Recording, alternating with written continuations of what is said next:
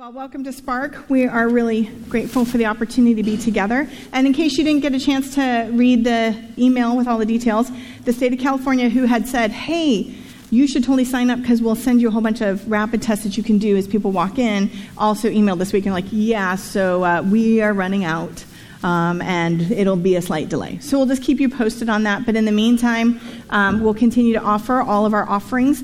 And we have the wristbands there to let everybody know what you're comfortable with, so green, yellow, or red. And then we have the physical options for green, yellow, and red, right? Like if you if you're red, then you're in the Zoom, which is awesome. And if you're yellow, you can be outside, and if you're green, you can you're here. Or maybe you might do all three. You can write all three wristbands, depending upon who's next to you. I don't want to hug you, but I'll fist bump you. You can figure it out. People will get a clue. And then as soon as weather is better, just for I know a lot of our families have kiddos under the age of five who are not yet vaccinated, and they're trying to navigate all of those um, places of risk and exposures and all those kinds of things, uh, we will, as soon as we can, be back outside in the yard. But it's cold and dark still for a little while longer. So, um, so we'll still be inside and doing our, what Kevin's referring to as the Trinity um, experience. Um, so whether you're in the Zoom or in the room or, or outside. So we'll continue to do all of that. And we are so grateful for your input and your continued partnership in that. And we'd also continue to covet your prayers as Spark, in the middle of pandemic, does look for more permanent um, space that we can be in, not changing worship space on Sunday, but, but finding additional space in the, in the week. And those decisions will hopefully be coming forward um, in the next um, few days to a couple of weeks. So just keep praying that um, God will lead us where God wants us and that God's provision will be there for all of us. And if you have any questions about that, you can come and talk to me. But there's nothing really to say yet. As soon as there's something to say, I will definitely tell you because I'll be super excited about it. All right, let's pray and we'll get started. Heavenly Father, God, thank you so much for the opportunity to come together to worship Jesus, um, to worship you, to be with you, um, to be in your presence. Uh, Jesus, we are grateful for the opportunity to be in this community, to continue to worship you through protest and demonstration today in Palo Alto, through our acts of service, through the ways in which we love our friends and our family and our coworkers, to the ways in which we care for the environment and seek to find ways um, to do new and beautiful things for you in this world, um, to the ways in which our hearts break for those suffering and experiencing tragedy even today. Jesus, we are grateful that we can come together in all of those moments of deep, great goodness and hope and of despair, and that we can see you in the love and care of one another. So, Jesus, we ask right now that as we turn our hearts to you through the worship and study of your word, that you would meet us here, that you would give us eyes that see and ears that hear and hearts that are moved and shifted and changed. And, and that through everything, God, we would be drawn closer to you and to one another through our study. We ask this in your holy name. Amen. All right, we are starting a new series at Spark called the Wisdom Series, which already feels very daunting because then it's like you have to expect wisdom to come from it. And that may or may not be the case. Um, the wisdom groups of wisdom, like the books that we'll be looking at specifically, are Job, Psalms, Proverbs, Ecclesiastes, and Song of Songs. Not all tonight. I'm just going to do a little bit of one of them tonight. Um, beginning in the third century CE, um, after the time of the early church, Origen, an early church father, was already referring to Proverbs and Ecclesiastes as Solomonic philosophical corpus. And he left out Job, likely due to the fact that it was a narrative genre and didn't have very specific like directions towards actions. In fact, Job is full of poetry. Um, but early on, this idea of having wisdom or advice in our text um, is prevalent right away, and these particular verses land a little bit different. In, these particular books land a little bit different in our canon than other books do. A lot of other books we can say, ah, this book is about how the people of Israel were given a covenant, or this book is about how the people of Israel did or did not follow that covenant, and this book is about how this prophet was really mad that they did or did not follow that covenant, um, and this is how they lived in the world. But when we start to get to books of wisdom, the genre is a bit different, and there's a lot of poetry in it. Um, there's a lot of imagery and metaphors, and we're going to be looking tonight at the book of Job um, to kind of start in with. If you haven't read the book of Job, it's not quite in the middle of your text, but if you ever did that thing as a kid where you were like, I really need God to speak to me, and then you'd like close your eyes and open up your Bible, um, and then put your finger down, and then you found yourself in Job, um, that was possible. Or the Psalms, right? And then it'd be like, destroy my enemies, O Lord. Like, no, that's, I, and then you close it and do it again, like the magic eight ball, right? Will it snow this week, Lord? And then, yeah. Um, so, the book of Job, if you're looking for it in your Bible and you want to read along, either online or in your book, um, it's about right in the middle and then just to the left a little bit. It is structured like this. Um, it has a chiastic structure. Do you guys know what that means? So it's like, it's, it's cool. There's, there's a lot going on, but it kind of goes big and then in and then big again. And it has a center. Uh, the very beginning is the prologue of the book that talks about Job's suffering and loss. And then three of Job's friends show up Eliphaz, Bildad, and Zophar, and they dialogue with Job, examining themes of goodness and suffering, reward and punishment. And innocent suffering is questioned like, is that actually possible, whether or not it exists? And how should one act when injustice occurs?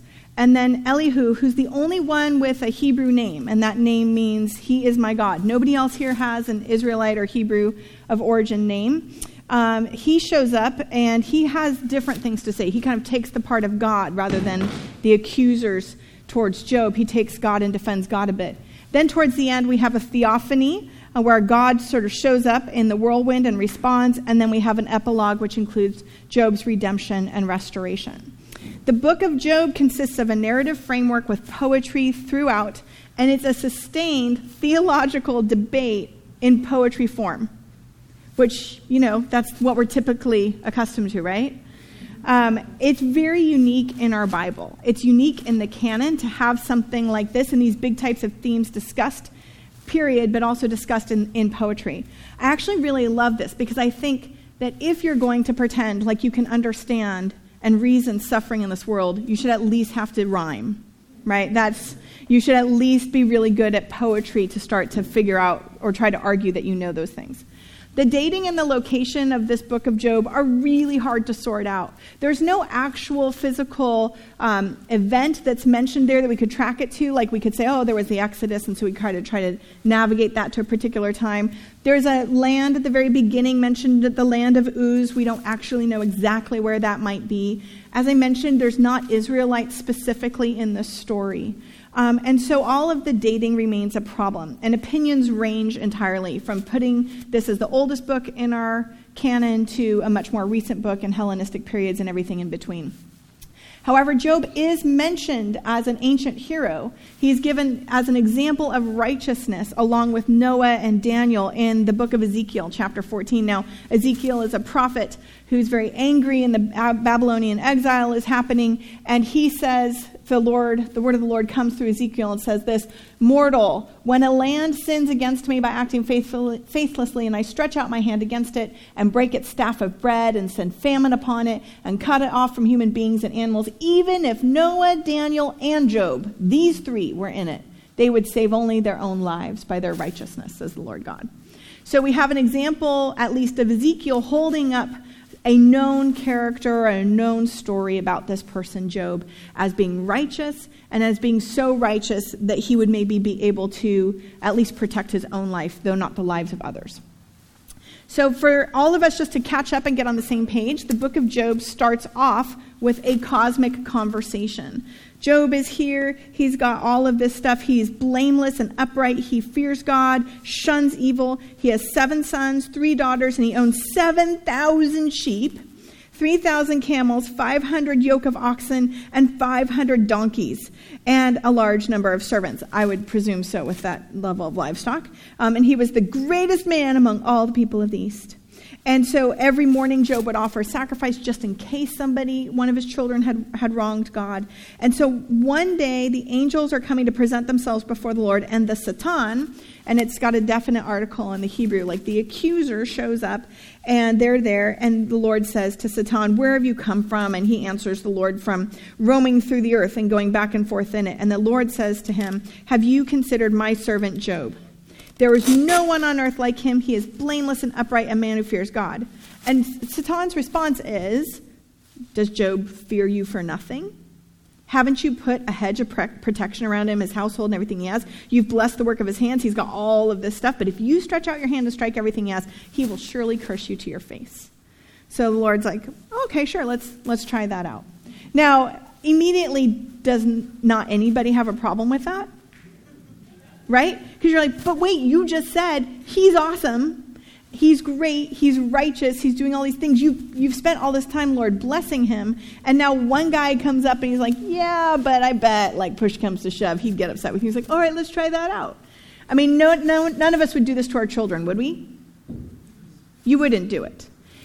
Which leads me to tell you that actually, in early interpretation, this was understood as a parable, this whole book. Now, that's not to say that there wasn't maybe an entirely historical person named Job who lived this life and all of this happened to him, and that God really did have this conversation with Satan, and that all of this was worked out and recorded so that we would have a really good book in our canon, and poor Job just became like the worst object lesson ever.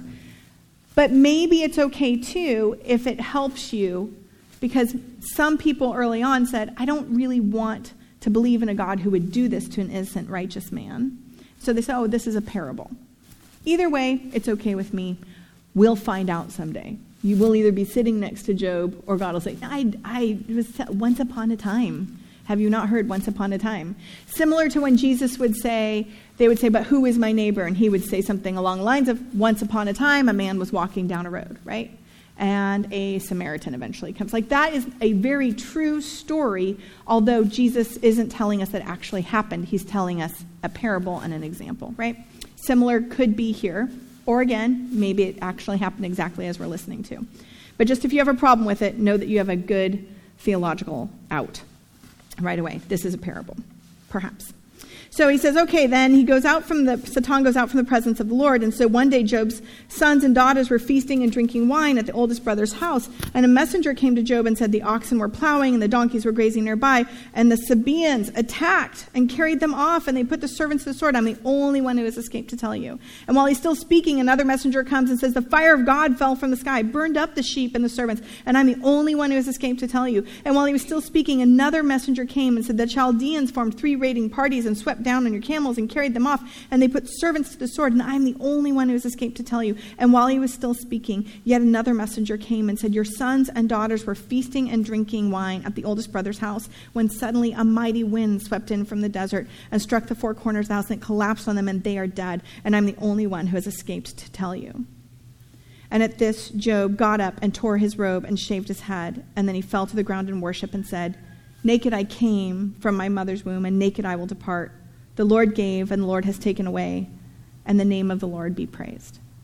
Which is quite an incredible response. And then it says right here in verse 22 of chapter 1 In all this, Job did not sin by charging God with wrongdoing. Pretty incredible. Now, I have to say that I was teaching this to kids years ago because that's what you do. You teach the book of Job to children.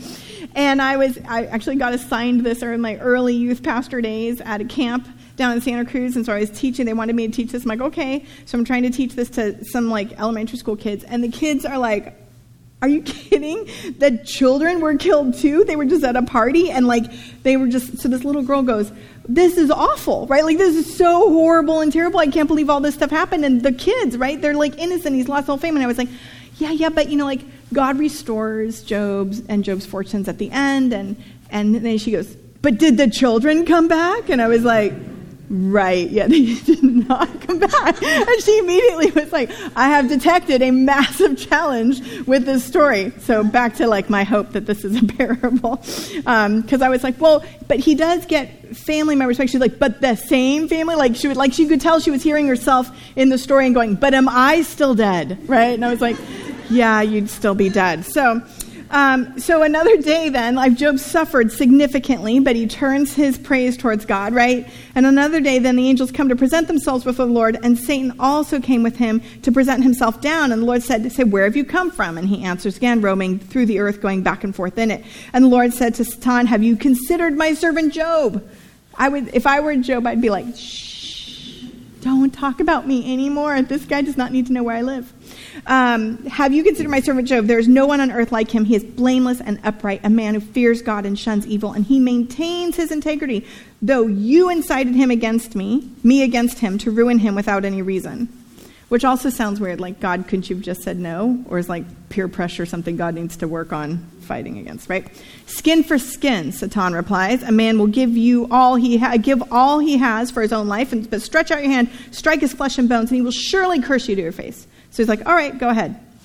So then Satan afflicts Job with painful sores from the sores of his feet to the top of his head, and he took a piece of pot- broken pottery, scraped himself with it as he sat among the ashes.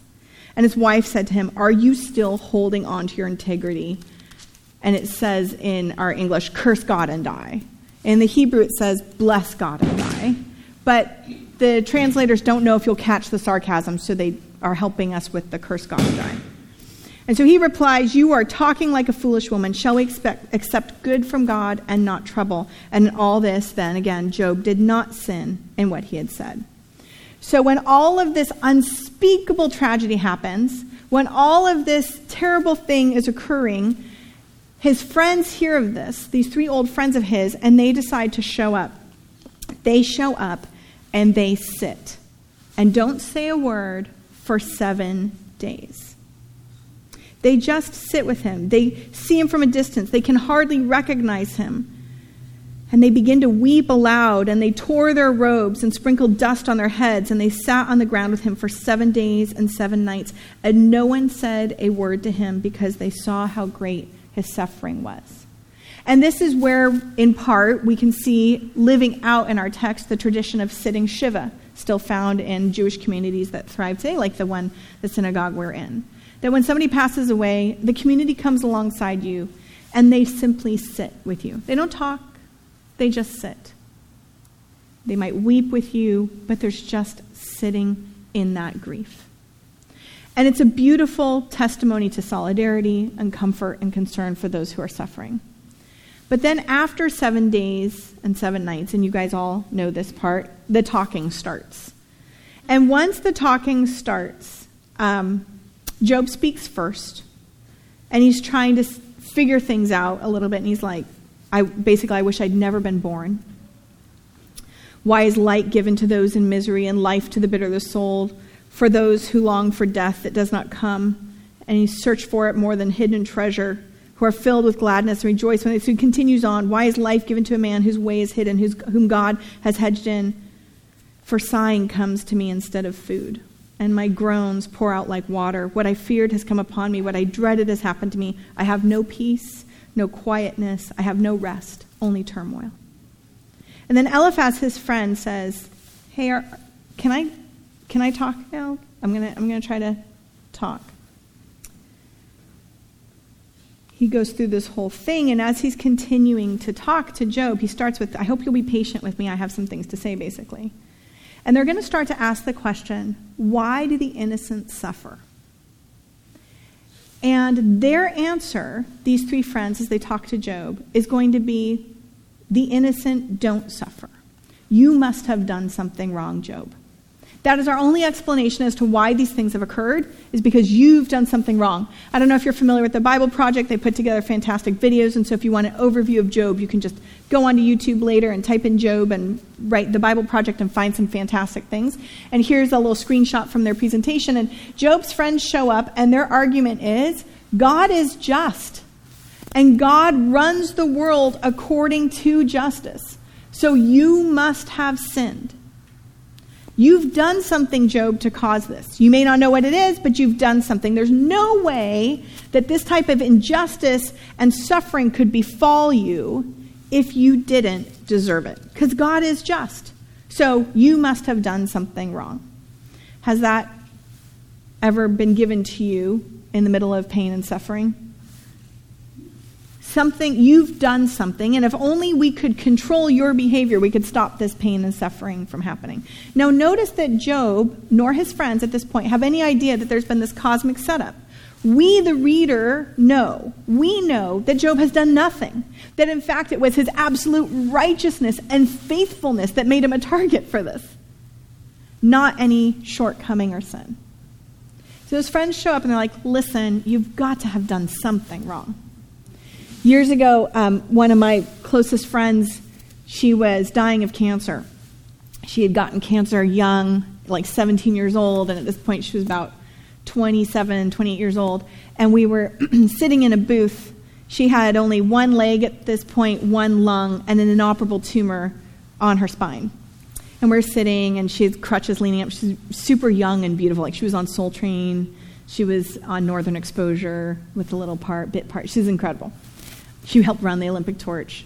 So people always were talking or. She's just one of those people that you're just attracted to. So we're sitting in this booth, and the waitress comes up and sees the crutches, and they're like, "Oh, skiing accident." She's like, "No, don't don't feel bad. It's gonna be okay." But I have cancer. Like I'm dying, and I, am missing a leg. And then of course, it, ultimately, people feel really bad right away, and they're like, "I'm so sorry." And she's like, "It's okay." She had a great sense of humor about it. She used to swim in Santa Monica and come out of the ocean shouting "shark." Uh, with the stump, like super awesome. Right? It was just great, freaking people out. So she was she was great about it. But inevitably, oftentimes as we would sit in these different places, somebody would come alongside and say, "Have you prayed?" Have you talked to this pastor? Did you pray this prayer? Did you find this anointing oil? Did you try this particular essential oil? Did you try this diet? Did you try, you know, this particular cure? Or I know a guy who, and did you see this episode of Oprah? All of the things, right? Inevitably, there was some need and desire, well meaning, on the part of any human that was sitting on the other side of that table that always wanted to try to fix it, find a solution, help it, or find a reason for it because it was unreasonable. And I've sat near coffins that are way too small and officiated those funerals. And I'll tell you what I've learned from Job's friends is that I will just sit and weep with you. Because I don't have a good reason for that. And honestly, there's not one reason God could give me that would be good. I did it so people could come to follow me. Eh, find another way. I'm just not, I'm sorry, you could do any other way. It doesn't have to be with the suffering. So Job's friends are showing up and they're trying to find reason. I don't think they're trying to harm him. I think they're trying to understand and find a way to prevent such a thing from befalling them too, right? That's the other thing. When we see somebody suffering, we're like, how do I not have that happen to me? Which is like what we're all glued to the news on constantly right now, right in the middle of the pandemic. It's always been like, well, okay, that happened to that person, but were they vaccinated? Did they have this? Did they have that? Like, you just, our first response is, how do I prevent that horrible thing from happening to me? So one of Job's friends says this Think now, who was innocent that ever perished? He's like, There's no such thing, right? Or where were the upright cut off? That doesn't happen. The upright don't get cut off. As I have seen, those who plow iniquity and sow trouble reap the same. Job, you must have done something to cause this to happen. And I think we can all agree at this point that they should have stayed silent. Those seven days should have extended for at least a full month period until they needed to go home and see their spouses, right? Job's response to this, by the way, is I have heard many such things. Miserable comforters are you all. Have windy words no limit? I mean, it's basically like you have flatulence coming out of your mouth. I cannot have you continue. What provokes you that you keep on talking? Right? Can you just shut it? Like, fine, come sit with me in my misery, weep with me, but stop the talking. It's not helping, and you don't know what you're doing. At which point, I'd like to just say that we should probably never use the phrase patience of Job. Because Job is actually not very patient at all through this whole thing. As he is used as an example of suffering patience. James refers to Job as having endurance of Job. He endures his friends. He endures and is patient with their long talks. But endurance and patience truly only describe the beginning and the end of this book for Job. Nine tenths of the book are vehement protests, anger, and questioning of God's justice. Job is angry. And you know what? Just like his friends are trying to find a reason to the unreasonable, they're trying to find some sort of cause for this injustice, Job wants answers too. And he's constantly saying, I'm innocent. I did nothing wrong. I did not deserve this. And ultimately, guess what? He is right. He's the only one right. We know from the very beginning of the book. Have you looked at Job? He's innocent. He's righteous. He's doing all things. He's like, that's me. I'm that guy. I'm innocent. My suffering is not divine justice. So there's only two conclusions I have. This is where Job's coming from, right? God doesn't want to doesn't run the world according to justice, or God is unjust. That's where Job is finding. It. Now that's a problem too, right? He, he's figured it out, he thinks. So Job wants answers, and he cries out in Job 23, verses 3 through 7 Oh, that I knew where I might find God, that I might even come even to God's dwelling. I would lay my case before God and fill my mouth with arguments. I would learn what God would answer me and understand what God would say to me. Would God contend with me in the greatness of God's power? No, but God would give heed to me. There, an upright person could reason with God, and I should be acquitted forever by my judge. Isn't that such a righteous desire? Oh, but if I could only talk to God face to face and have some understanding. He's not saying that God would do a time machine and change everything. He says, I just need to understand what's happening. But of course, he doesn't get that answer. He doesn't get it ever. God never pulls Job aside and says, I'm sorry, there was this guy, we had a bet. He never finds out. But he longs and cries out. And I think what's so beautiful about this book being part of our canon, it's so deeply important, is that it gives us constant permission to shout our questions to God, to shake our fists at God, to raise our faces to the heavens and demand an explanation. When we see injustice, when we see pain and suffering, when we see this happening in our lives and the lives of others, this book says you are allowed to ask questions. You are encouraged to ask questions. You, it's okay for you to shout and turn your face to the heavens. I think as though we look at this wisdom series together and we're trying to figure out what is the wisdom found in Job, right at the very dead center of the book, in the center of the book is a chapter on wisdom, chapter 28. And Job is here continuing in this discourse, and he says this Where shall wisdom be found? It's certainly not with the three friends right there hanging out. And where is the place of understanding? Mortals do not know the way to it. It is not found in the land of the living. The deep says, It is not in me. The sea says, It is not with me. It cannot be gotten for gold, and silver cannot be weighed out as its price. God understands the way to it. And God knows its place. For God looks to the ends of the earth and sees everything under the heavens. When God gave to the wind its weight and apportioned out the waters by measure, when God made a decree for the rain and a way for the thunderbolt, then God saw it and declared it. God established it and searched it out, and God said to humankind, Truly, the fear of the Lord, that is wisdom, and to depart from evil, that is understanding. God possesses wisdom in the book of Job. Right there, right in the middle of the book, we have this beautiful poem from Job's mouth that God is establishing and ordering a world that is often disordered by wisdom. And God reveals wisdom to humans, and that's the only way we get it. And this revelation consists of fearing God and shunning evil. In this book, Job pursues God, wrestles with God's hiddenness and wisdom's hiddenness demanding a divine encounter. And Job is repeatedly characterized, even by God, as a God-fearer and an evil shunner. But he cannot find wisdom. He is righteous. He is doing all the right things. And he is saying, Where is it? Where can I find it? Where can I find anything to make sense here? And I think this reminds me so much of when you are looking through when a big sunbeam kind of pours through, when light starts to pour through a window and you start to see those dust particles in the air, that when we're in times of darkness, God is not deliberately concealing wisdom from us. But in extreme circumstances, it is harder to see. When the light starts to pour in through the window, then we can start to find it a bit.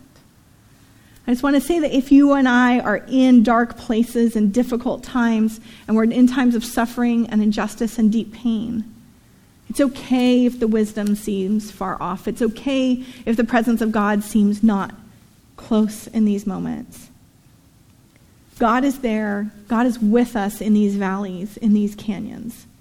It, it is hard to see when those times of suffering are so deep.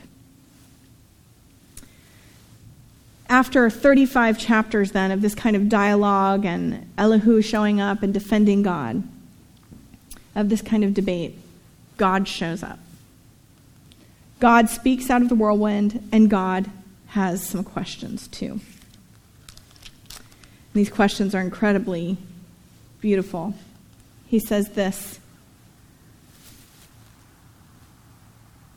Who is this that darkens counsel by words without knowledge? Gird up your loins like a man, and I will question you, and you shall declare to me. Where were you when I laid the foundation of the earth? Tell me if you have understanding. Who determined its measurements? Surely you know. Or who stretched the line upon it? And then God continues for two chapters just asking questions, asking the questions that are displaying the incredible knowledge that God has. Who shut up the sea behind doors when it burst forth from the womb? When I made the clouds its garment and wrapped it in thick gar- gar- darkness? When I fixed limits for it and set its doors and bars in place? When I said, This far you may come, and no farther? Here is where your proud waves halt. Have you ever given orders to the morning or shown the dawn its place? That it might take the earth by the edges and shake the wicked out of it. The earth takes shape like clay under a under a seal. Its features stand out like those of a garment. What is the way to the abode of light? And where does darkness reside? And he continues questions like Can you raise your voice to the clouds and cover yourself with a flood of water? Do you send lightning bolts on their way? Do they report to you, Here we are? Who endowed the heart with wisdom or gave understanding to the mind? Do you know when the mountain goats give birth? Do you watch when the doe bears her fawn?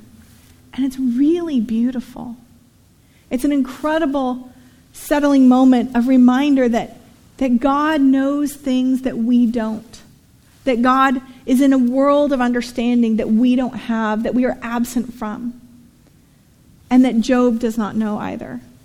After this goes on for some time, for two chapters, Job's response is this See, I am of small account. What shall I answer you? I will lay my hand on my mouth. I spoke once, but I have no answer, twice, but I will say no more. And again, maybe wisdom, at least in this book, is knowing when to speak and when not to speak. And Job, in his wisdom, knows now is the time to not speak. And then God continues Would you discredit my justice? Would you contemn me to justify yourself? Do you have an arm like God, and can your voice thunder like his? And then just continues. It's incredibly beautiful poetry talking about the world that Job lives in and the world that we live in today and how God continues to order it, um, even when things seem so disordered. When we look at the ways in which humanity and even our own Bible tries to wrestle with the questions of theodicy, like why do bad things happen to good people? Job is a radical challenge to the doctrine of reward punishment for righteous or sinful behavior. Job says sometimes bad things happen, and it has nothing to do with how you have behaved. This is incredibly different from other passages in our Bible where we do have lists of blessings and curses. For example, in Deuteronomy chapter 28, it says, Do this and you'll live. Obey me, and you'll have blessings, rain in the season, rain in the summer, the autumn and the spring rains. You'll have all these beautiful good things. If you don't do these things, the land will spit you out, right? Terrible thing. There are blessings and there are cursings for our behavior. So we have that. And for sure, we know, right, that if we go out and we do any old thing, there are consequences to those behaviors. If I hurt somebody, harm somebody, do something, there's a consequence. Our relationship is broken. There's something negative that comes out. We know that this is true in our world. But Job stands here and says the answer by the book of Job is really simple God knows and we don't. It's a simple answer, but with really complex theological ramifications, doesn't it have that? Yeah. I actually really love this because I find very often that wonderful, incredible followers of Jesus with fantastically passionate pursuits of righteousness and discipleship will say things to me like, I think God is so disappointed in me. Or I'm pretty sure I didn't get that job because I made this mistake last week. Or I did this over here. And I just want to lean in and say, if God works that way, God is terrible at working that way. Because we'll see in Ecclesiastes and in Proverbs and in Psalms that one of the cries is that the, the wicked flourish. And I bet right now you can think of at least three to four people, like in history, not right here in this room, who are so wicked and never got theirs. So if God's not punishing the most wicked people that we could ever think of who caused massive suffering and millions of deaths, etc., then I'm pretty sure the reason why you didn't get that job isn't because you forgot to do your quiet time last week. That is a disproportionate response. Sometimes things don't happen when they should, and the loss in our life is because of what did not come. Sometimes the losses in our life come because of what has happened. But Job stands here and says, We don't have an answer. All we can tell you is that God is God and that we are not. And I find great comfort in that answer, actually. Job never learns why he's suffered so. He never finds out. And I think that's true for most of us. We, we don't get to know.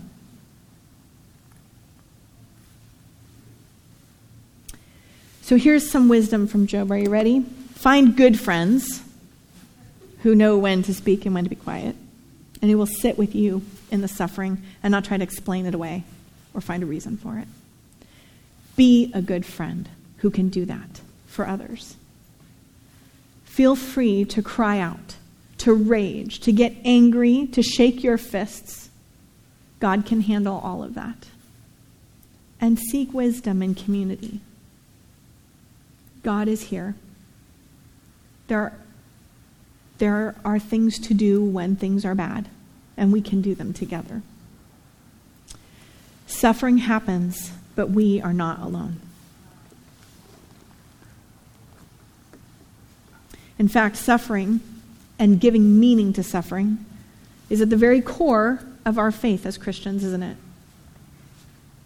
For in the night in which he was betrayed, our Lord Jesus took the bread, blessed and broke it, giving it to his disciples, saying, Take, eat. This is my body given for you. Do this in remembrance of me.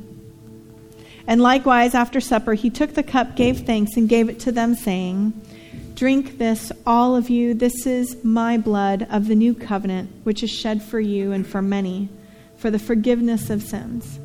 Do this as often as you drink it in remembrance of me. All are welcome at this table.